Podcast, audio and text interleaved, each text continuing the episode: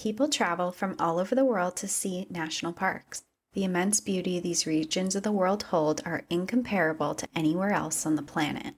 From rolling mountains and cascading waterfalls, deep canyons and enormous sequoia trees, to massive snow capped mountains and beautiful shorelines, these places are little slices of heaven on earth. We head to these destinations in awe of their magnificence, ready for the adventure that is to come.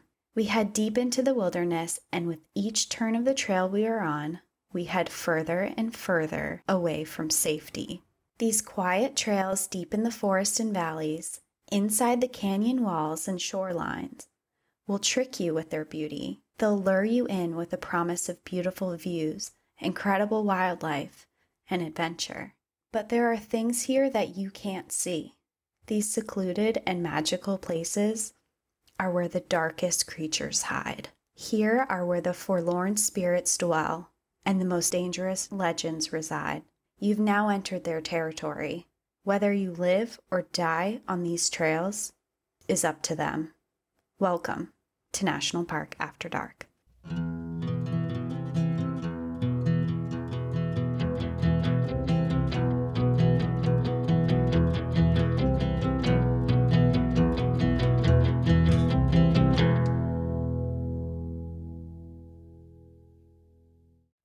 I've been waiting all year for this. It is spooky season. Happy October to kick off spooky season because I think this, I think collectively we can all say that this is one of our favorite seasons.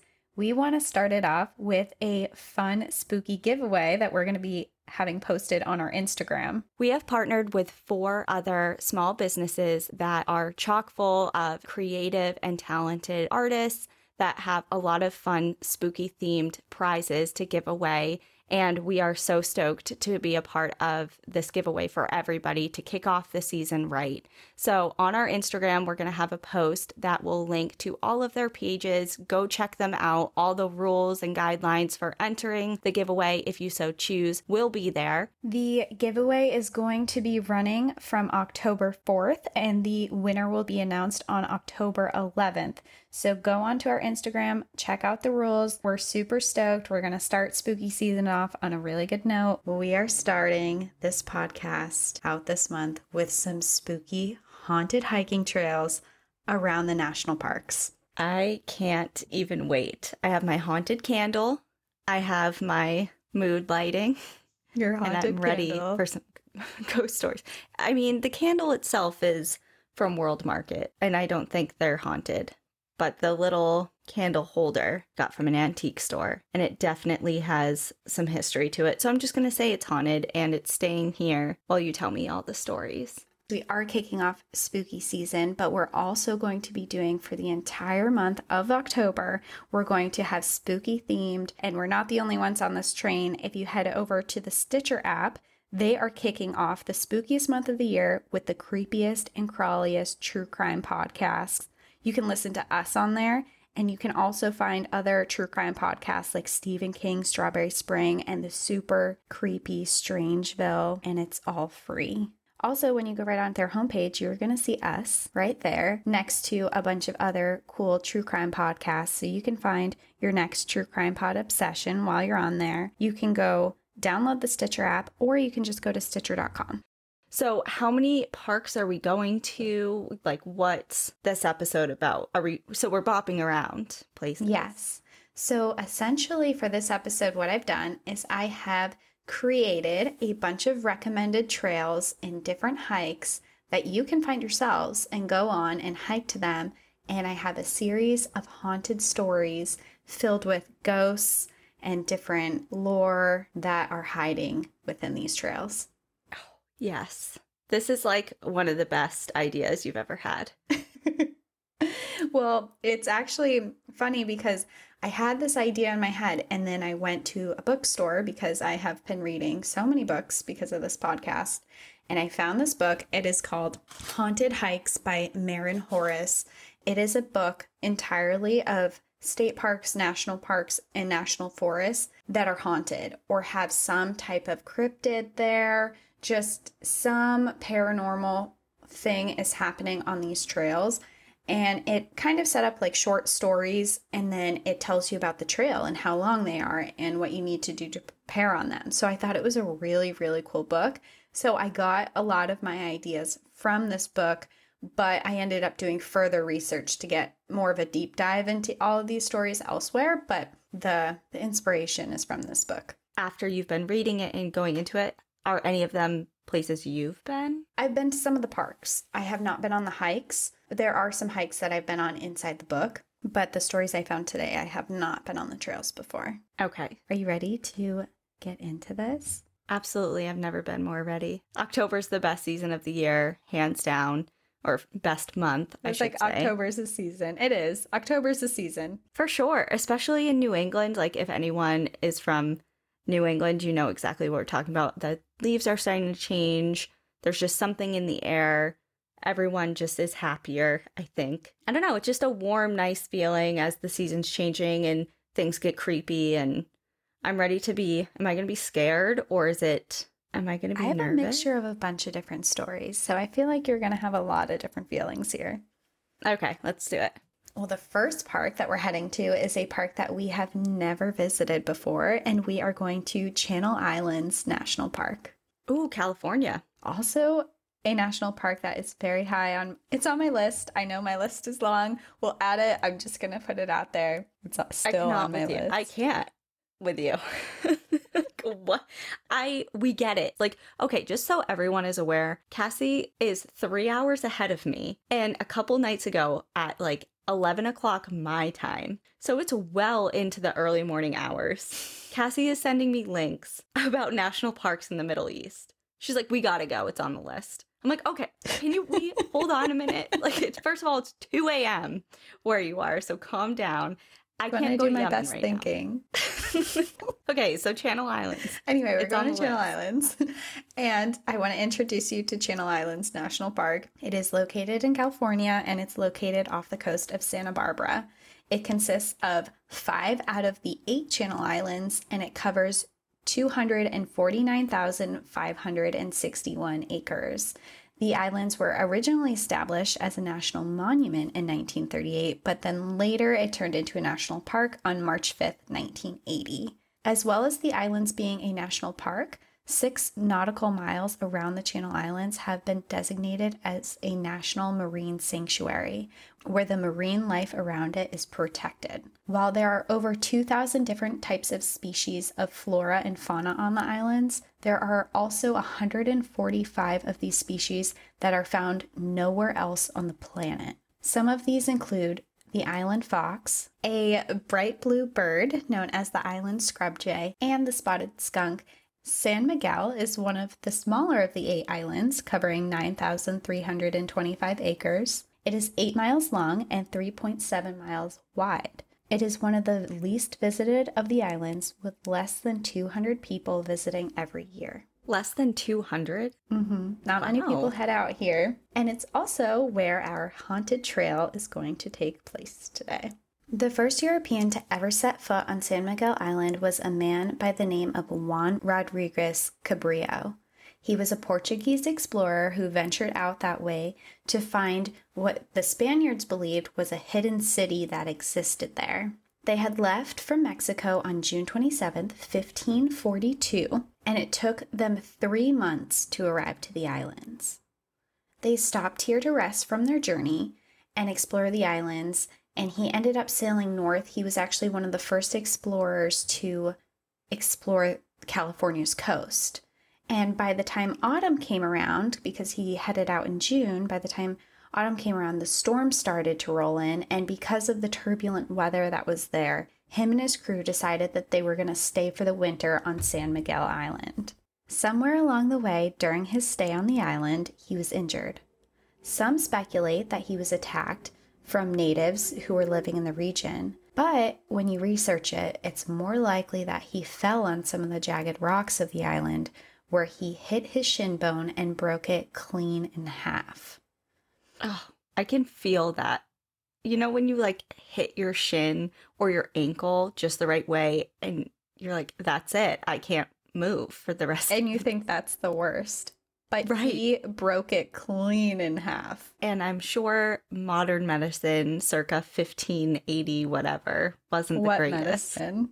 Yeah. What medicine? It took only a week for him to get gangrene. Oh, and two weeks clever. later, he died on January 3rd, 1543. But on his deathbed, he cursed the island, yelling that if anyone were to try and claim his island as their own, they would die a violent and horrible death. The audacity, honestly. I know. He's like, this is mine, even though he went there and there were already people living there. It's like, this is mine for all of eternity. And didn't he go thinking there was already some sort of city there? Yeah. And then he Yeah, found like- the islands. Yeah, come on. But it's rumored that when he died, his crew buried him in an undisclosed location on the island inside of a casket, and he was fully dressed in his armor. And along with his armor, he was buried with his jeweled sword. In April of that year, his crew returned to the island where they placed a plaque in his honor. In the years following his death, there were six shipwrecks from explorers attempting to visit and claim the island as their own. It also should be noted that the waters surrounding the island are filled with great white sharks, and no one survived any of these wrecks. Ooh. A man who moved to the island in 1930 named Robert Brooks lived there with his wife for several years. And at one point, he decided to proclaim himself as the King of San Miguel, and shortly after, committed suicide. Juan Cabrillo has several monuments and historical sites named after him up the California coastline, and California even celebrates him on September 28th as Cabrillo Day. If you go out to the island and you hike along the Point Bennett Trail, a roughly 16 mile there and back trail that will lead you to Cuyler Harbor, where Juan's memorial is, you might get a chance to meet him yourself.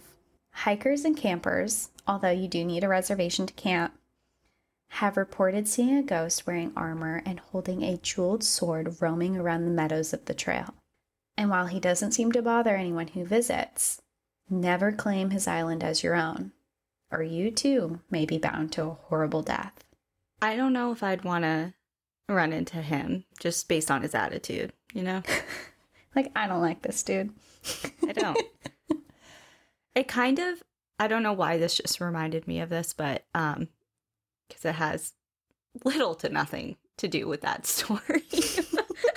okay. but Perfect. but well, you said jeweled sword and they buried it in an undisclosed location on the Mhm. island, which so I'm assuming it has not his burial location has not been located or found.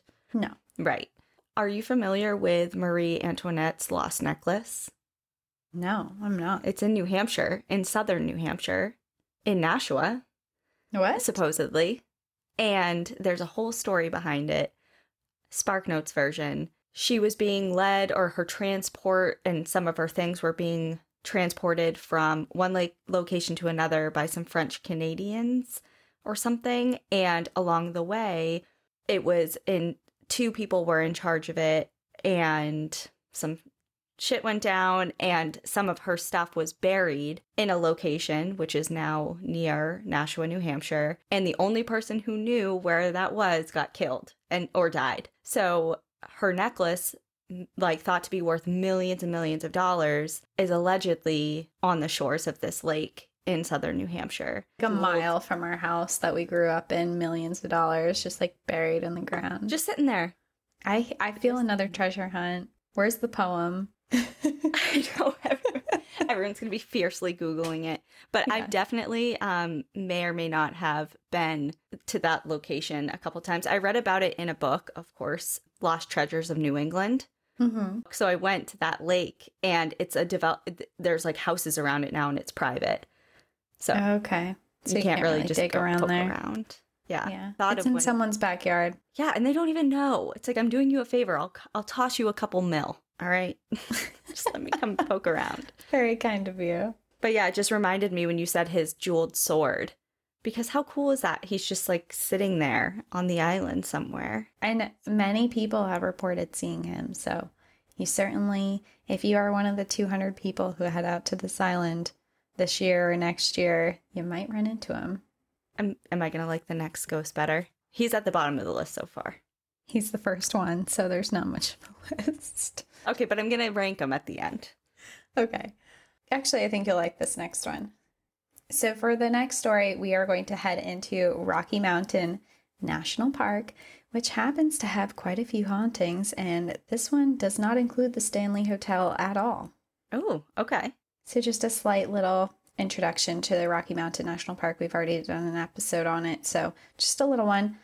Rocky Mountain National Park is located in Colorado and it's about 75 miles northwest of Denver. It was established as a national park in 1915 and it is the third most visited park with over 4 million visitors every year. The park is well known for its Rocky Mountain peaks and also its abundance of wildlife. It also has a location called the Mummy Range, which is located in the park and is in the Rocky Mountain Range.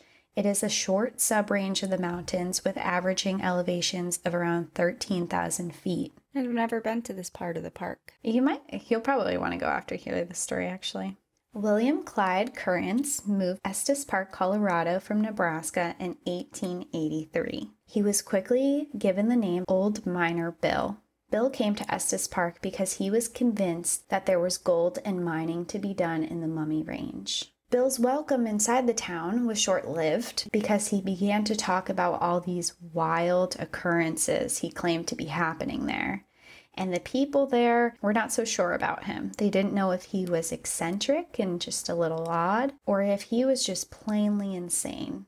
And one day in December 1904, the citizens were so fed up and tired of his stories of these weird, strange things happening inside the area, which was not a park at the time. They brought him to the Montezuma County Jail because of some wild outbursts that he was having. Which t- what kind of outbursts are these? He was saying things like there were these strange ghosts and creatures inside the parks and he would go on and on about them and the people in the town were like, You're crazy. There's nothing out there. Ah, uh, okay. So inside the jail, a doctor came and examined him, and he determined that not only was Miner Bill insane, but he was the most insane person that he had ever met in his entire career. Now, in 1904, his prescription to fix this was that Bill would have both of his hands and feet bound and he would be committed. That's horrific. And also, I use the term insane because this was what the doctor was saying was he's insane. There's no diagnosis of what's going on. He just deemed him as insane. This is the same time frame that doctors pres- prescribed cocaine for everything. It's like, oh well, you got a you got a cold. Here's some coke. The good old days. the good old days. oh my god. So at his commitment meeting, they decided that he was definitely insane because witnesses from the town came forward and spoke of how he talked about astrology and divine things. So he was labeled absolutely insane and he ended up committed for five years before he was released. He just born in the wrong time. Like he would just be so quote unquote normal now. Like mm-hmm. everyone, here we are talking about the same things that I'm sure he was spouting off about. We'd and be committed. We'd be committed. Oh, I don't even want to know what would happen to me if I was born a couple hundred years ago. But either way, Miner Bill, I feel like he's a kindred spirit. I like him already. I thought you might. So he ended up committed for five years before he was released. And as soon as he was released, he headed straight back into the Rocky Mountain National Park, which at the time was not established as a park yet, and it was actually known as Horseshoe Park. And he went back there to continue his mining expedition that he had been on, which at this point was also a reason that people thought he was insane because geologists had come into the area and tested the rock and found no evidence of gold at all. But Bill paid no attention to this and he continued his own mining. He was cutting down trees and he was actually building his own little roads to get back and forth to the areas. When the park was later established as a national park in 1915, a park ranger visited him and told him that he could no longer cut down trees, but mentioned nothing of continuing to mine. When the Park Service built Fall River Road, which is still in the park today, Bill became angry and said it would interfere with his work, so he put up a barbed wire fence across the roadway. He was shortly arrested by the Park Service, obviously, and then he was eventually allowed to return to the area if he promised that he would not put up a fence again, which he promised. Meanwhile, while all of this is going on, the town was finding him more and more odd because he was still telling stories, and he was telling stories that they found completely unbelievable. He would tell stories of strange footprints, ghosts, and monsters that lived up inside of the mountains. And most notably of all these things, he continuously would talk about what he called the blue mist. He told people that every so often a huge mass of blue fog would hang over the valley of the park, and then it would disappear. He said he would often watch this happen from his cabin on Mount Chapman, and then he would head down to take a closer look to see what was going on. What he would find when he got there were giant three toed footprints, bigger than any animal he had ever seen and always near these footprints he would find animal remains.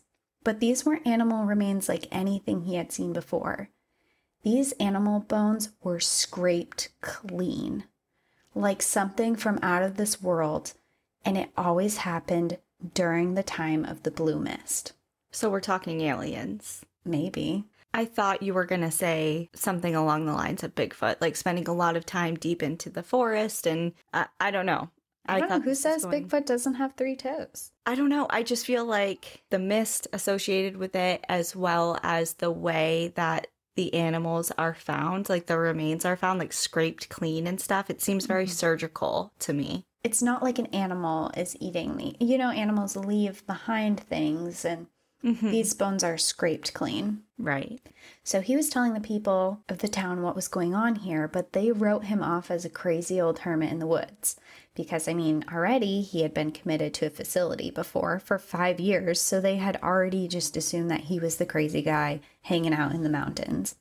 At some point during this time, Old Bill stopped visiting the town, and people noticed, and they decided that they wanted to send up a group of people to the cabin to go check on him. When they got to his cabin, at the front steps of it, they found Old Bill, his remains on the ground, his bones licked clean, and a giant three toed footprint beside him. This you're this isn't real. This is the story I found. What?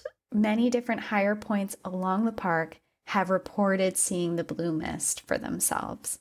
Okay, so his story is being corroborated. hmm And I'm guessing nothing else came of his remains. Like no one No one knew what happened. Okay, well, I do. Um if I may. Um Yes, so please. he he was obviously observing a lot of activity from otherworldly beings for a long time and he just happened to maybe know too much and they were like you got to go and that was that. But actually, I don't know. I'm already con- I already don't know because I think that for the most part, aliens might be, I wouldn't say friendly, but also not like killing people and licking their bones clean or whatever. Like, I feel like they would just take him. Like, why would they leave him like that? Yeah, there's a lot of evidence being left behind there of their presence if it was aliens. And a foot, a footprint, th- they're better than that. They're not that sloppy, you know? All right, so we're off the alien train. I think That thought has, that thought is gone now. it's gone now and I don't have a backup. So, I, where do I go from here? What do you think? I don't know. Part of me, I'm like, well, maybe there's this mysterious creature out there. So the blue mist has been seen, but not really anything regarding the footprints that you read about. I didn't read anything more about the footprints, but the blue mist is something that hikers will go out onto this trail and they've reported seeing. Okay, very interesting. I have no other theories. I have no theory. I just talk myself out of my only one. So that's that on that. But I do really like him. I think that he was definitely seeing something, whether or not he was seeing something legitimate or not, or if it was something that was in his mind. He wasn't Could something in his mind lick his bones clean? I don't know. I don't know. This story's throwing me for a loop. You know, maybe it's something we've never even heard of or seen or has been discovered yet, you know? Yeah, I guess. Maybe you guys know. Maybe you guys have some insight on this. What has three toes? That's also not real. Okay, first, okay, second article three toed footprints found in New Hampshire. They're here. Oh no. Oh my god, there's a picture of it. Oh You my god. Is that it? I don't know. It's really big though. What has three toes in New Hampshire? Chickens. Okay, this is, I'm gonna go down a hole. Okay, here's another one, Northern Idaho. This one looks like pointier toes, though. Yeah. They're not as rounded. I was that picturing like them pointy in my head, but I really don't know. Okay, go to the next story. Okay. The next story also takes place in Colorado, in Ooh, Rocky Mountain okay. National Park. And we are going to head to Spirit Lake. So, Spirit Lake and Rocky Mountain National Park can be accessed on a there and back 15.7 mile trail called the East Inlet Trail. On this trail, you will pass a few other lakes, waterfalls, mountain views, wildlife, and marshlands before you get there. While this picturesque trail makes for a fantastic summer or fall hike, it also carries a daunting history. The Ute Native people are the oldest residents of Colorado and expand to Utah, Wyoming, northern New Mexico, and Arizona. Utes at one time lived entirely off of the land with a deep appreciation for the area's ecosystem. The Ute people had set camp up along the shorelines of Spirit Lake in Rocky Mountain National Park long before it was ever a national park. The story goes on one summer day, storm clouds rolled in, bringing this ominous green cloud and the promise of bad weather. As the tribes prepared their shelters for the storm that was coming in, warriors from the Cheyenne and Arapaho tribes surrounded them. They began to shoot hundreds of arrows into their camp, and being outnumbered and caught off guard, and in an effort to save their women and children, they put all of them on rafts and into the water of Spirit Lake. The storm rolled in, bringing thunder, lightning, and torrential downpours with extreme winds. The battle between the tribes continued on throughout the entire storm and the night.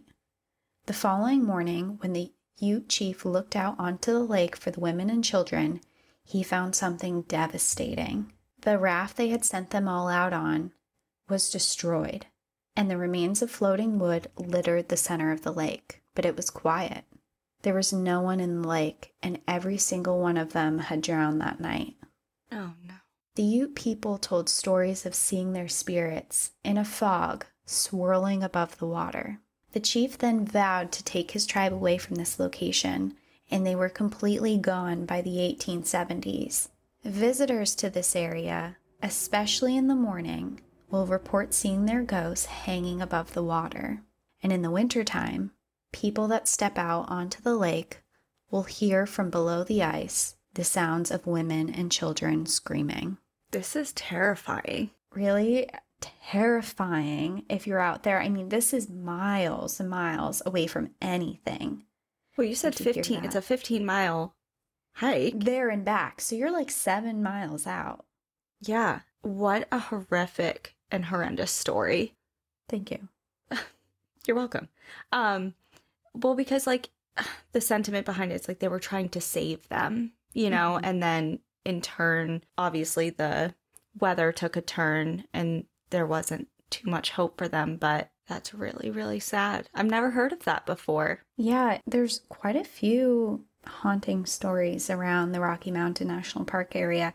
And that one I thought was particularly scary because when I read it, I put myself out because I go hiking all the time and I like winter hiking. And I can just imagine if you're standing on a frozen lake and you just hear screaming and it sounds like it's coming from underneath you.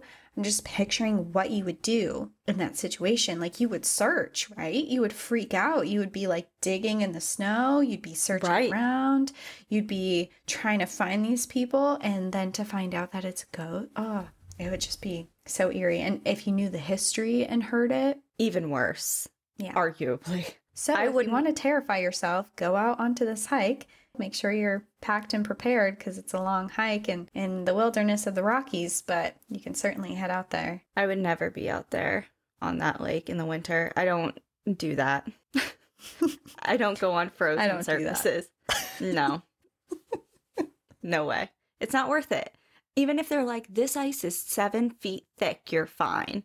Like that, you're lying. And I feel like something bad's gonna happen. See, I'm the opposite. I'm like, great, cool, I'm out. I know. There's so many pictures of you frolicking on frozen lake. I'm like, what the, f- what are you doing? I can't even argue it. Go on. So that is my haunting stories in Rocky Mountain National Park. And we're going to move on to another park. We're going to go to Indiana Dunes National Park. One I have not been to. Me either, and it's pretty recent that it became a national park, actually. Indiana Dunes National Park is located in northwestern part of Indiana, and it was originally established as a national lakeshore in 1966, but it was very recently designated as the United States 61st National Park on February 5th, 2019. Ooh, yeah. Okay. This park is situated smack dab in between Chicago and Michigan City, which might sound a little bit weird because national parks are generally somewhere a little bit more remote, but this park is beautiful. This park encompasses 15,349 acres and 20 miles of Lake Michigan seashore. The shores are filled with beautiful beaches, wetlands, ancient forests, and towering sand dunes. This park also has a lot of hiking trails. One of these trails is named the Dune Succession Trail. This is a 1.1 mile trail that takes you through the dunes on a wooden walkway filled with beautiful views and staircases. One climb of 250 stairs will bring you to a view of Lake Michigan and Chicago. This trail is not only beautiful, but it is haunted by a woman who has been named Diana of the Dunes. Diana of the Dunes' real name was Alice Mabel Gray. She was born in Chicago in 1881 and she grew up there. And she was extremely intelligent. At the age of only 16, she attended the University of Chicago where she got her bachelor's degree and had notable mentions in astronomy, math, Greek, and Latin. Eventually, she ended up continuing her education in Germany, where she became fluent in multiple languages before she ended up returning home. When she returned home to Chicago, she got a job working as a stenographer, and she hated it. Is stenography map making? You know, I thought it sounded like it would be cool because I didn't know what it was. A stenographer is literally, you know, those people in courtrooms that type everything that you're saying? Yeah. That was her job. Oh, why did I think is map making cartography? I think, think maybe that sounds better. Yeah. Why did I think? And they have those really weird little machines that it's Yeah. all shorthand. Well, this is back when it was like typewriters, too, I think, because this was a long time ago. So her job, I read conflicting stories of exactly where she worked, but one of them said that she worked at the University of Chicago and her job was to literally just type what people said. And remind you, she has a bachelor's degree, a master's degree. She's fluent in multiple languages. So how did she end up there? Like what led her to that decision? It didn't, my research didn't go into exactly how she got there, but it did talk about how upset she was at the job. And she felt that in this time period, the amount of education that she received versus the job that the world was willing to give her as a woman was infuriating. And she also hated the concept of labor for small income. And she hated the thought that she had to maintain her life with a constant effort within a job that she hated to afford to live. Hello. Hello. You're speaking Hi. to the choir, Diana. Oh That's like I also don't agree with labor and and nine for a very small return. Yeah, like nine to. She just hated the concept of nine to five jobs and working for a little return and just working so you can eat and survive. She was really struggling with it. And even at one point, which I think is kind of a controversial saying because it wasn't this, but she did refer to it as she felt like it was slavery to treat her that way. But at the same time, in this time period, she was a woman who was being looked down upon because she was a woman and wasn't getting fair jobs. And so she definitely had a point where it wasn't fair. during this time and during school and for years, she had been going to the sand dunes frequently to kind of get away. It was her place of solitude. She loved it there. So, meanwhile, during this time that she was working, the Indiana Dunes had actually been labeled as a wasteland by the steel mill and power plant developers in the area. And an industrial company had acquired the land in the area around 1905 and were beginning to build a huge production facility there. By 1909, conservation efforts had started to try and preserve the land, and people were upset with what they were building there.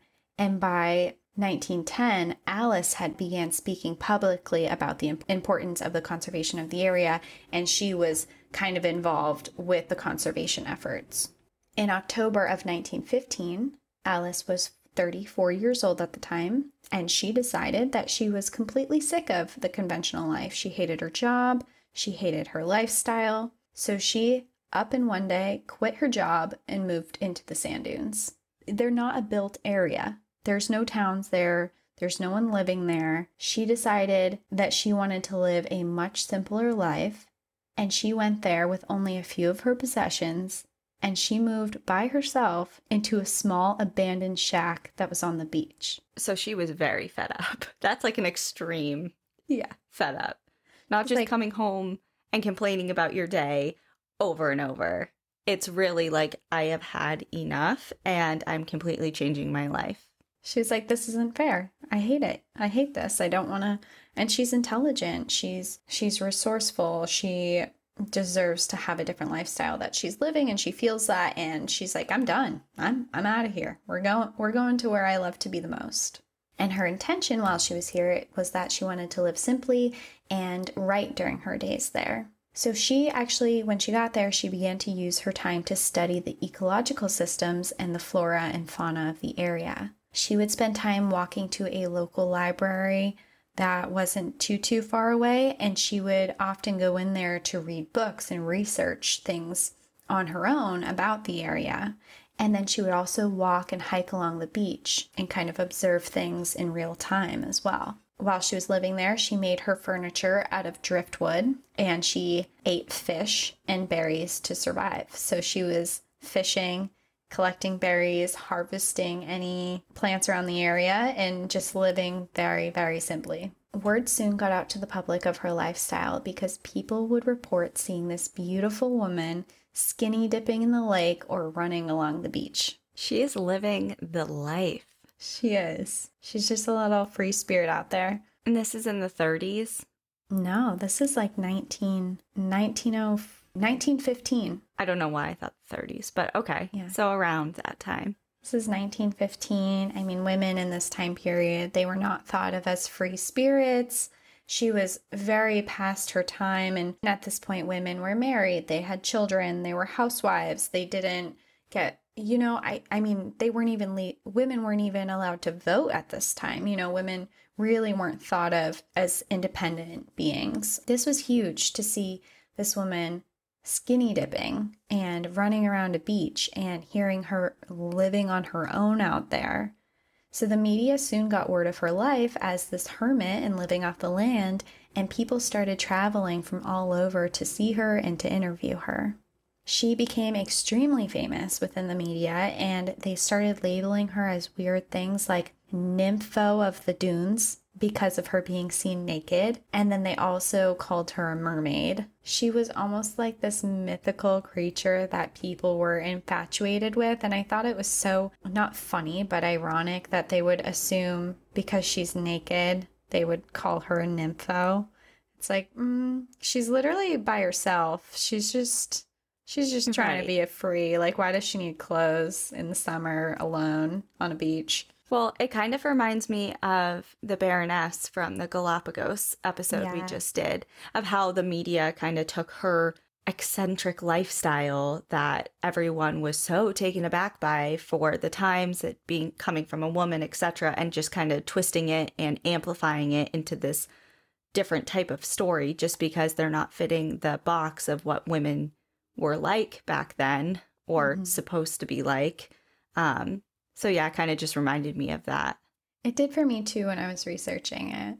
With these names, they also ended up giving her the nickname Diana of the Dunes, which is what really stuck, and they named her after Diana, the Roman goddess of wildlife. During these interviews that she would do with the media, she would talk about her life and what she was doing there, but she also really emphasized how important protecting the dunes were and the devastating side effects that industries were having on them. And she actually used her fame that she had gotten to bring awareness of why the dunes should be protected. And she fought really hard in these statements to say it needs to become a state park because we need to protect it and we need to prevent any development on it. And she began doing these public speeches, and she even did a public speech at the Art Institute in Chicago for tons of people. And she was really the person that made people care about the dunes.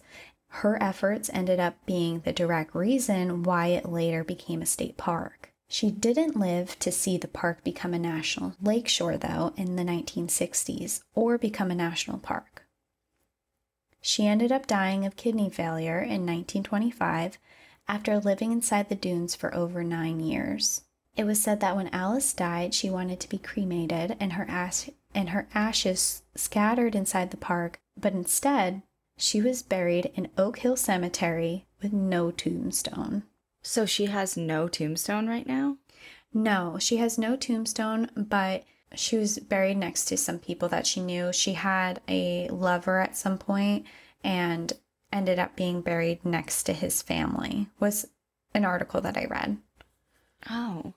Cuz I would have thought that if she was so instrumental in the protection efforts for this area that maybe there would have been some sort of even like a memorial, but that's incredible to use your fame for something like that. Mm-hmm. Like not to mm-hmm. shame the Baroness, but she didn't really do much with what was going on she with her. She was just fun.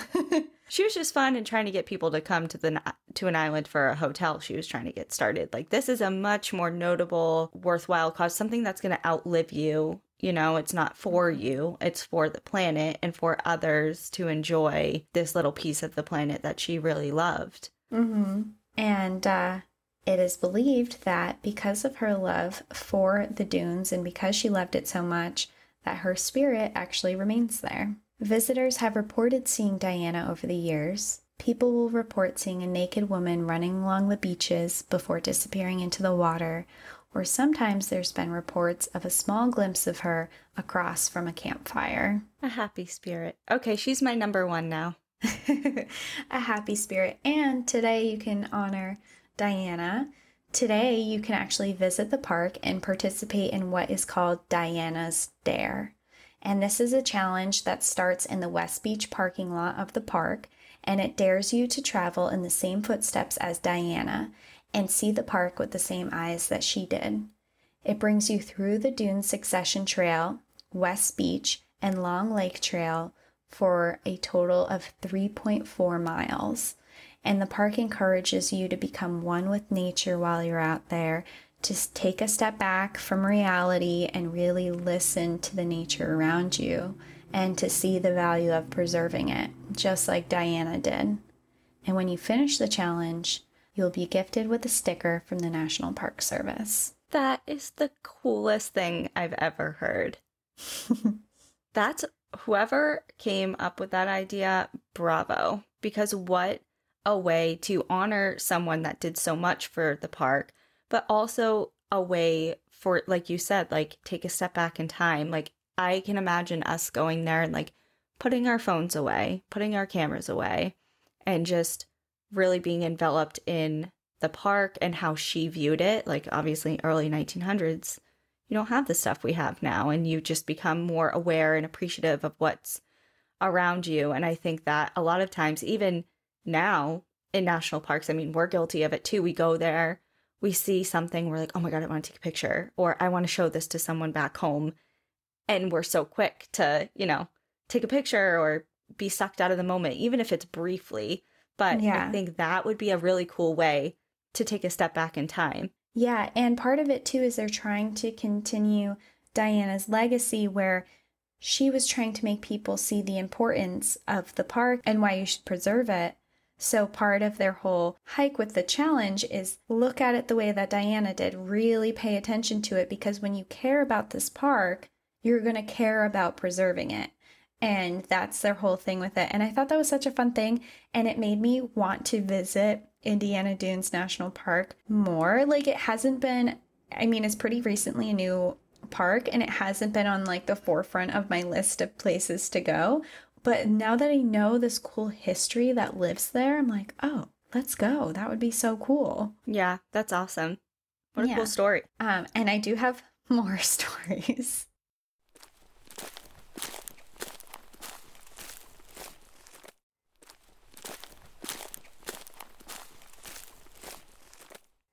The next park we're going to is Grand Canyon National Park. We have done an episode on this, so I'll just do a tiny little introduction into the park. The Grand Canyon is located in northwestern Arizona. It was established as a park on February 26, 1919, and it is the second most visited park in the entire country next to the Great Smoky Mountains. The park covers 1,217,262 acres, and a big feature inside this park is the Colorado River, which runs through the bottom of this canyon.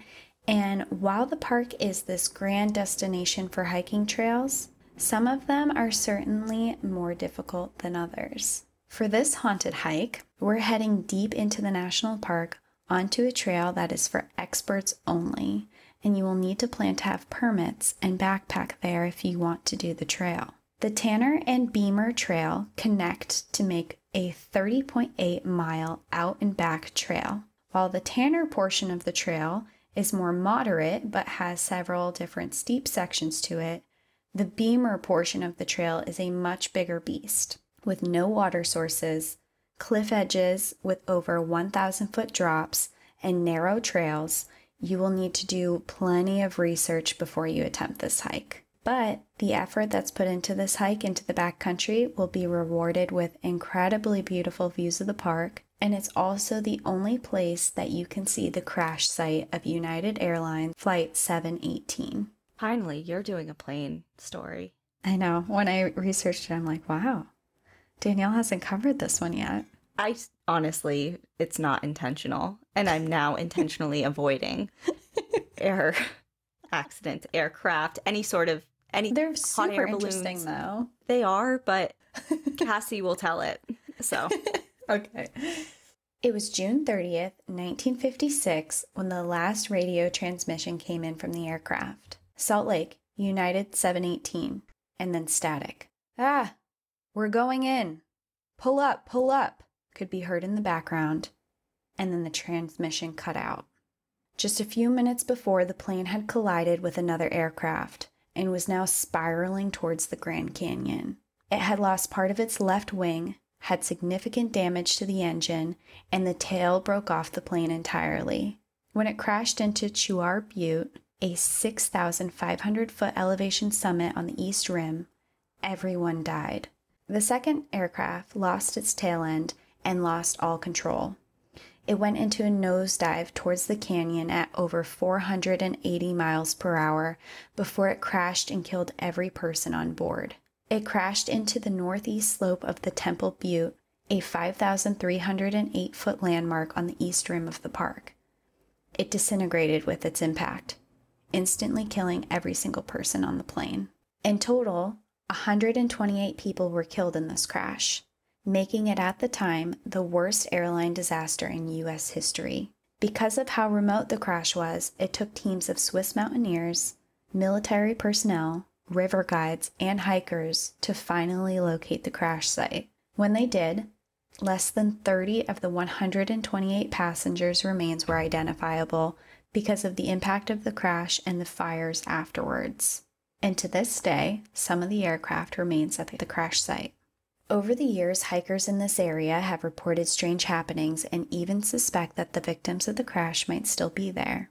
During the night, campers have reported seeing over a hundred single lights that look like a group of people in a single file line hiking through the canyon.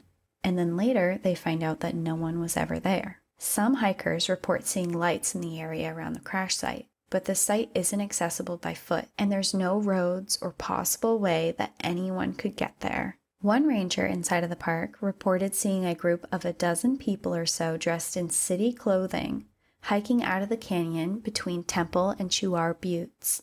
When she tried to get closer to see what was going on, they disappeared.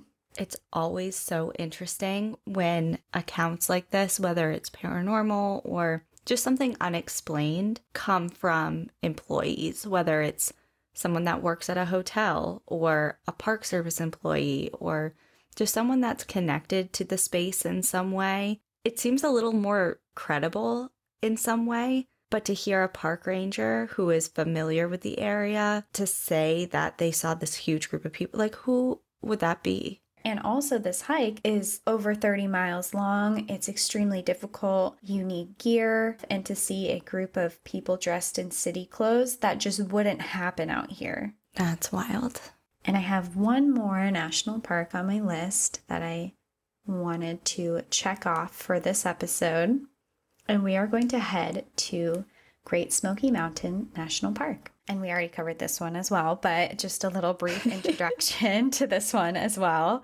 Uh, the Great Smoky Mountain National Park is located in southeastern Tennessee and is the most visited of all of the national parks with 12.5 million visitors every single year. Inside the park, there are the Blue Ridge and the Great Smoky Mountains, and this area has a long history of Cherokee indigenous people living there, long before settlers discovered it in the 1700s. They were living off of the lands here and also among the strange creatures that live in the forests. I just like gave you the eyes. I just like raised my eyebrows. Yeah, you're like, oh, tell okay. me more.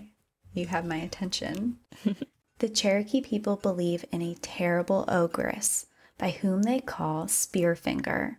Legend has it that she is a shapeshifter and a woman monster who feeds off of the livers of children. She is able to take form of anyone that she wants to, but her appearance of choice is often an old, gentle looking woman. Even though her appearance looks weak and fragile, her skin is hard as stone. There is no weapon that can harm her. You would never be able to tell her from another sweet old looking woman, except for her long forefinger made of black obsidian stone. She uses this finger as her weapon. Spearfinger lives and hunts along the trails north of Lake Fontana inside the park where children like to go berry picking. In her sweet grandmotherly way, she will call to children to come closer to her and prop them up onto her lap to comb through their hair and when they're least expecting it, she will pierce them through the heart and kill them. Then she will take out their livers and eat it. My face just went from smiling in excitement to slowly, slowly turning into a what the what the hell is this? So this is a native legend. This is a native legend that they have. Spearfinger. Spear. You know what kind of reminds me of when you said it's like a older woman, someone gentle, like welcoming, calls mm-hmm. to them, sits them down. A siren. Um, no. Well, yes, no. but um Hocus Pocus. When they're like, "Oh, yeah. little children, I'll take thee away," and it's like, you know, they're yes. bringing them in, and they're like nice looking young women and all the kids are like in this trance, like going down the to their house. Walking. Yeah, like that. Speaking of which, everyone go watch Hocus Pocus. It's October. Hocus Pocus 2 is being filmed back home right now. Wait, really? Oh my god, in Cassie, Salem, yes. Mass? Yeah, so they're in um they're in New England right now. They're cast doing a big casting call for extras and they just went to some of the local antique shops and bought like thousands of dollars worth of stuff. Okay. So maybe next year we'll yeah. have that little treat. But cool. Hocus Pocus, I don't know. I got my reservations because the original is always the best. But um, true.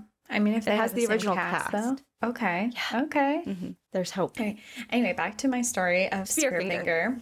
I'm just so, imagining this. Is this the finger?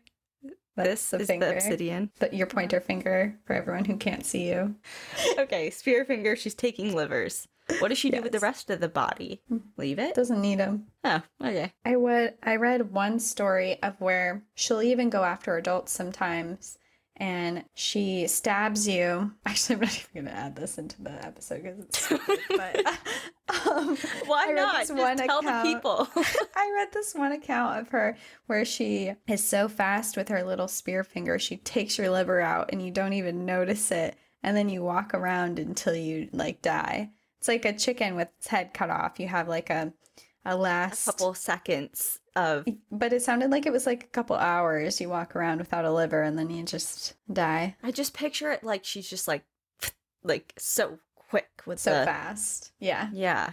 One day on Nolan Creek Trail, a 18.5 mile out and back trail located near Bryson City, North Carolina, and labeled as moderate on the AllTrails app, a settler's daughter went missing. The father was distraught, panicked, and headed out onto the trail to find her. When he ventured too far into the deep forests, he was killed. Now, whether or not you believe Spearfinger had killed his daughter, hikers on this trail have reported ever since seeing a lantern floating and guiding lost hikers back to safety into the trailhead. What makes this trail even more eerie are all the old ruins of a once upon a time town that once lived there, and ancient graveyards deep into the woods along this trail. Hikers report eerie feelings, and even electronic devices and GPSs will stop working on this trail. So if you head out there, keep a map close and your children closer. Yeah, I don't like that one. That's probably my least least Well, favorite. po- well, some people theorize that this was a legend that natives came up with to keep their children from wandering off the trails. That's genius. Genius. Like, tell this story to your children as fact, which I'm skeptical, but you know, like, They were onto something for sure. they were onto something. I mean, what's something that your parents told you that like stuck with you that isn't real? Okay, That if I'll you turn the lights, oh, sorry. no, sorry, go, go, go, go, That if because it might be the same thing. Literally, might be the same thing. Now that you just said turn the lights, is it turn the lights on in your car? Yes, that if you turn your lights on in the car, it's illegal and police will pull you over. I'm still I still think that's real. Is it real?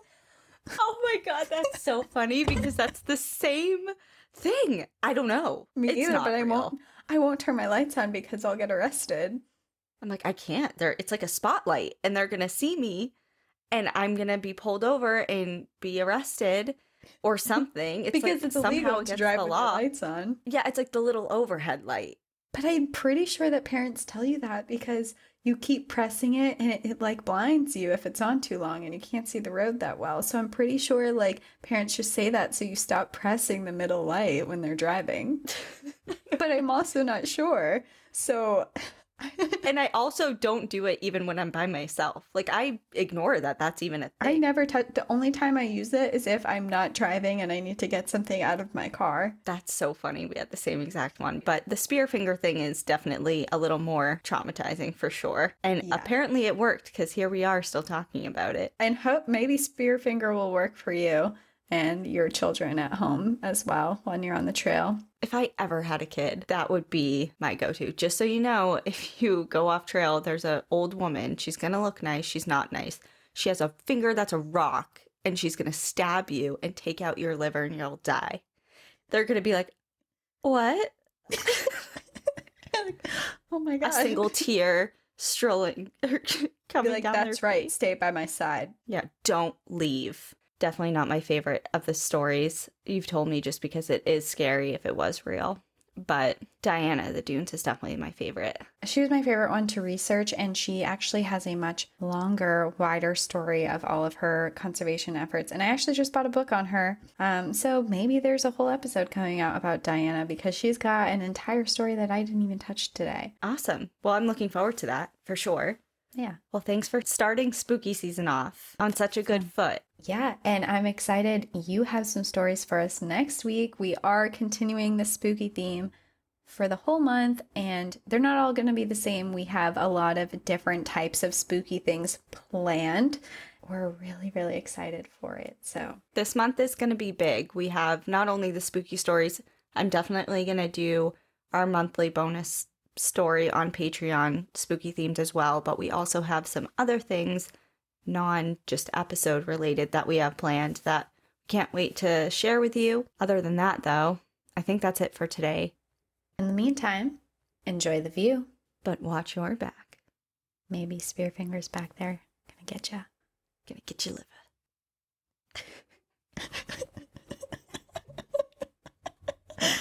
Okay, we have to go. I'm turning off my spooky candle. Turn it off. Thank you so much for joining us again this week. If you have a trail tale or story suggestion of your own, send us an email at npadstories at gmail.com. Follow us on Instagram and Facebook at National Park After Dark and on Twitter at NPAD Podcast. Come hang out with us on Patreon for monthly bonus episodes and exclusive content. And remember, when you support our sponsors, you are supporting our show. For exclusive discount codes along with source information from today's episode, check out our show notes. For more information on our show, our book recommendations, merch updates, and more, visit our website at npadpodcast.com. And please rate, review, and subscribe from wherever you listen to podcasts.